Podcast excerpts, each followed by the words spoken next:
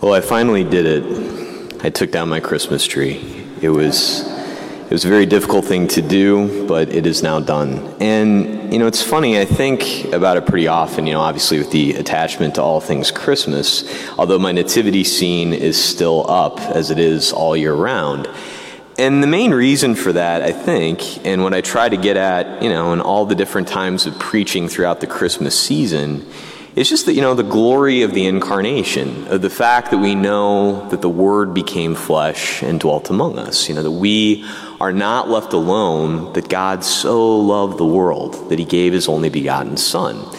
And it's one thing, during the Christmas season to kind of get to do one of these a lot and point to the nativity scene, and we reflect on the infant in the manger and how incredible it is that God would humble himself in that way and come to us. But I got to tell you, reading the gospel anew for today, we've all heard it so many times. We're just now getting to the end of the first chapter of the Gospel of Mark. And then actually, I think it's next week on the first Sunday of Lent, we'll jump back to the beginning of the Gospel of Mark again with the temptation of Jesus.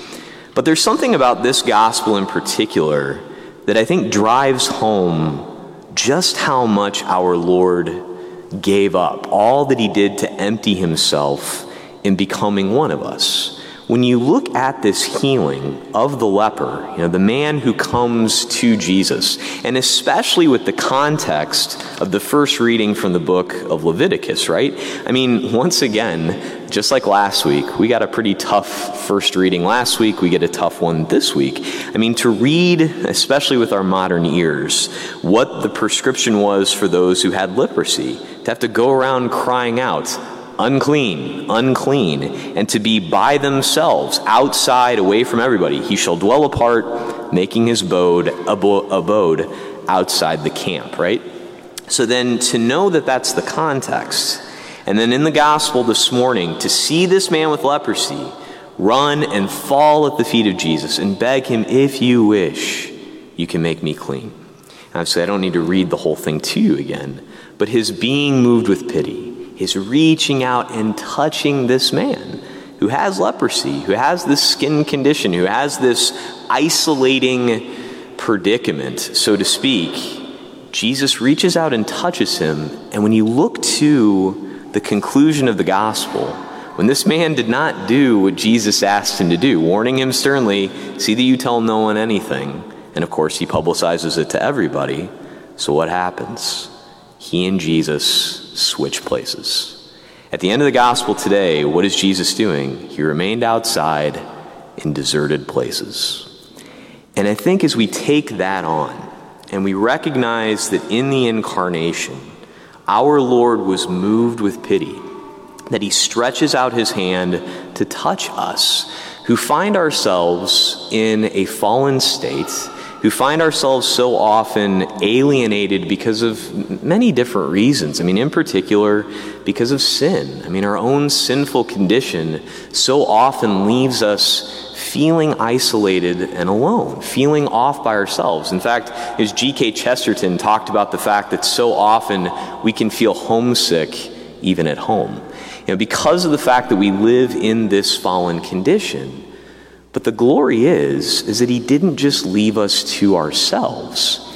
And the beautiful thing is that as we move further and further away from Christmas, right? And Christmas is so wonderful because in a lot of ways, it's just sort of easy to jump into the celebration of the incarnation when he's born, because everybody loves a baby, right? It's so wonderful to celebrate, and we have all of the cultural things that go with it. But so often with that celebration, we focus on all of the things around it without necessarily going to the heart of the matter. And I don't mean to get into like a, anti-materialist of Christmas sort of thing. Yeah, consumerism, all of it, whatever. But, we enjoy a lot of that stuff, and understandably so.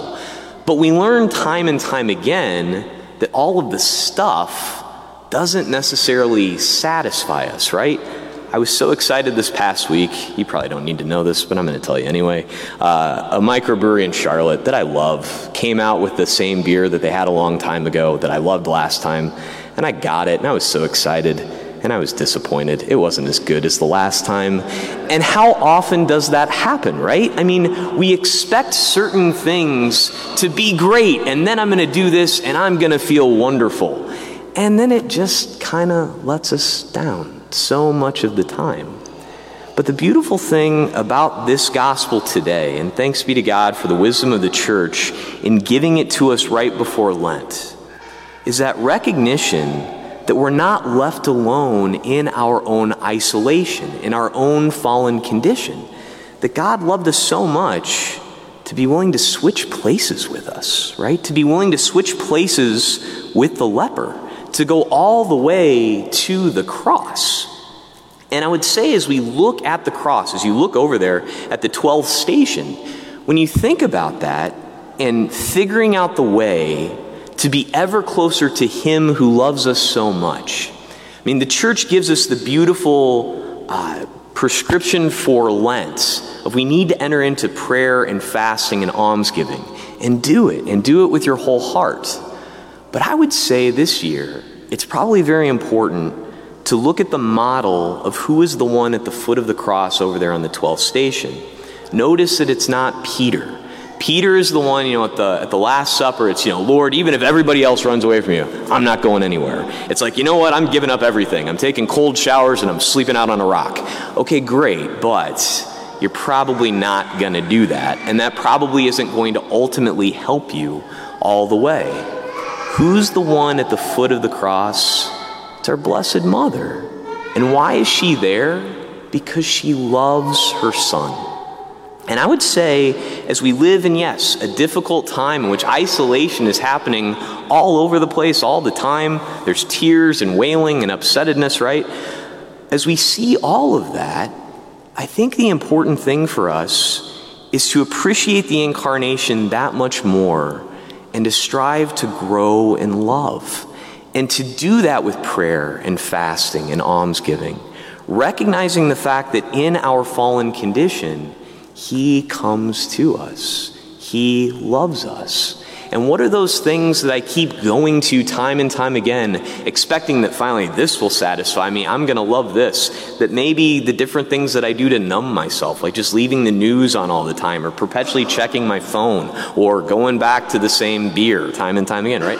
All these different things that we set aside because they don't fulfill us, right? And it's that reminder once again that they don't. But not just to do it so I can white knuckle it and show I can not watch TV for 40 days, but to do it because it's, Lord, I know you love me, and I know that I want to come out to that deserted place with you. You've done all of this for me. I want to set this to the side and to be with you, and to make that space to spend time in prayer with Him, to just be in His presence. I'll tell you another thing, just kind of a little personal insight, and I'm grateful for the gift of celibacy because it helps to enter into this more and more. Whenever I come back from Illinois and spending time with my niece and my nephews, right, it's hard. I don't like telling them goodbye. It's a difficult thing. And inevitably on a Sunday afternoon when we're, it's like we have our big family reunion on Sunday morning, and then on Sunday afternoon I'm just beat, right? But I'm back at the rectory by myself, and it's like, ugh. I mean, I could turn on football, and that's fine. But honestly, it's when I've come over here to the church, and I've sat right over here in front of our Blessed Mother. I've sat here in front of the tabernacle, not necessarily saying all sorts of things, but our Lord is there. He's here with us. And the gift of celibacy to the church is to show it's like, hey, He is here. Live your life showing that being with Him ultimately fulfills us, that He's emptied Himself to be here with us. And I know, you're not celibate, and that's fine, it's great. We all have our different vocations, but it points towards the fact that stepping aside to be with Him is ultimately what fulfills us, not just more things and stuff to fill up our time. I love that saying. It's like, don't just do something, stand there. Isn't that great? Because sometimes I think we need to hear that and just to be with Him and listen to Him. Because that's really what the leper didn't do, right? He didn't listen to Him. He ran out, told everybody. Now, granted, we obviously, like St. Paul in the second reading, have to share our faith. Be imitators of me as I'm an imitator of Christ, as we heard at the end of the second reading. But before we even get to that point, and I think this is where Lent is so helpful, we need to be at his feet, to listen to him, to listen to that fact that he loves us so much, to empty himself, and not just to say as a babe in a manger, but to even trade places with the leper, to enter down into whatever difficulties we may be having, and to not leave us to struggle there all by ourselves. He gives us the sacraments, gives us himself, body, blood, soul, and divinity in the Eucharist, gives us confession in which one at a time we go to him and he reaches out and touches us and says, your sins are forgiven, go in peace. That's the kind of peace we can't find anywhere else. And it's the kind of peace that ultimately leads us to that last point of Lent, almsgiving.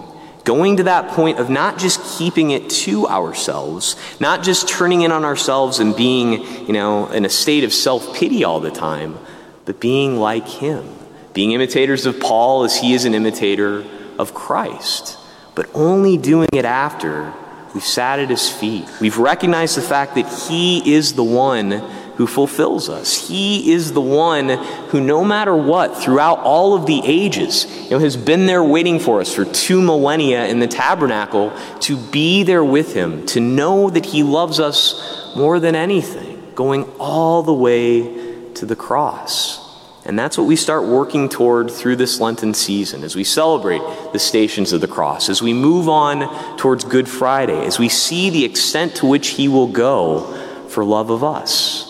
And the beautiful thing that we see once again, and that we prepare to celebrate in a great way, is that sin and death that throws everything at him that it has is not victorious in the end. And so as we experience the cross, as we know the fallenness and the isolation and the leprosy that is there in our own lives, let's pray for the grace during this season that obviously society has not jumped on board with in a big way. There aren't as many distractions. To ask our Lord for the grace to know, what is it that I need to set aside, that I've been going to for comfort that can't possibly give it?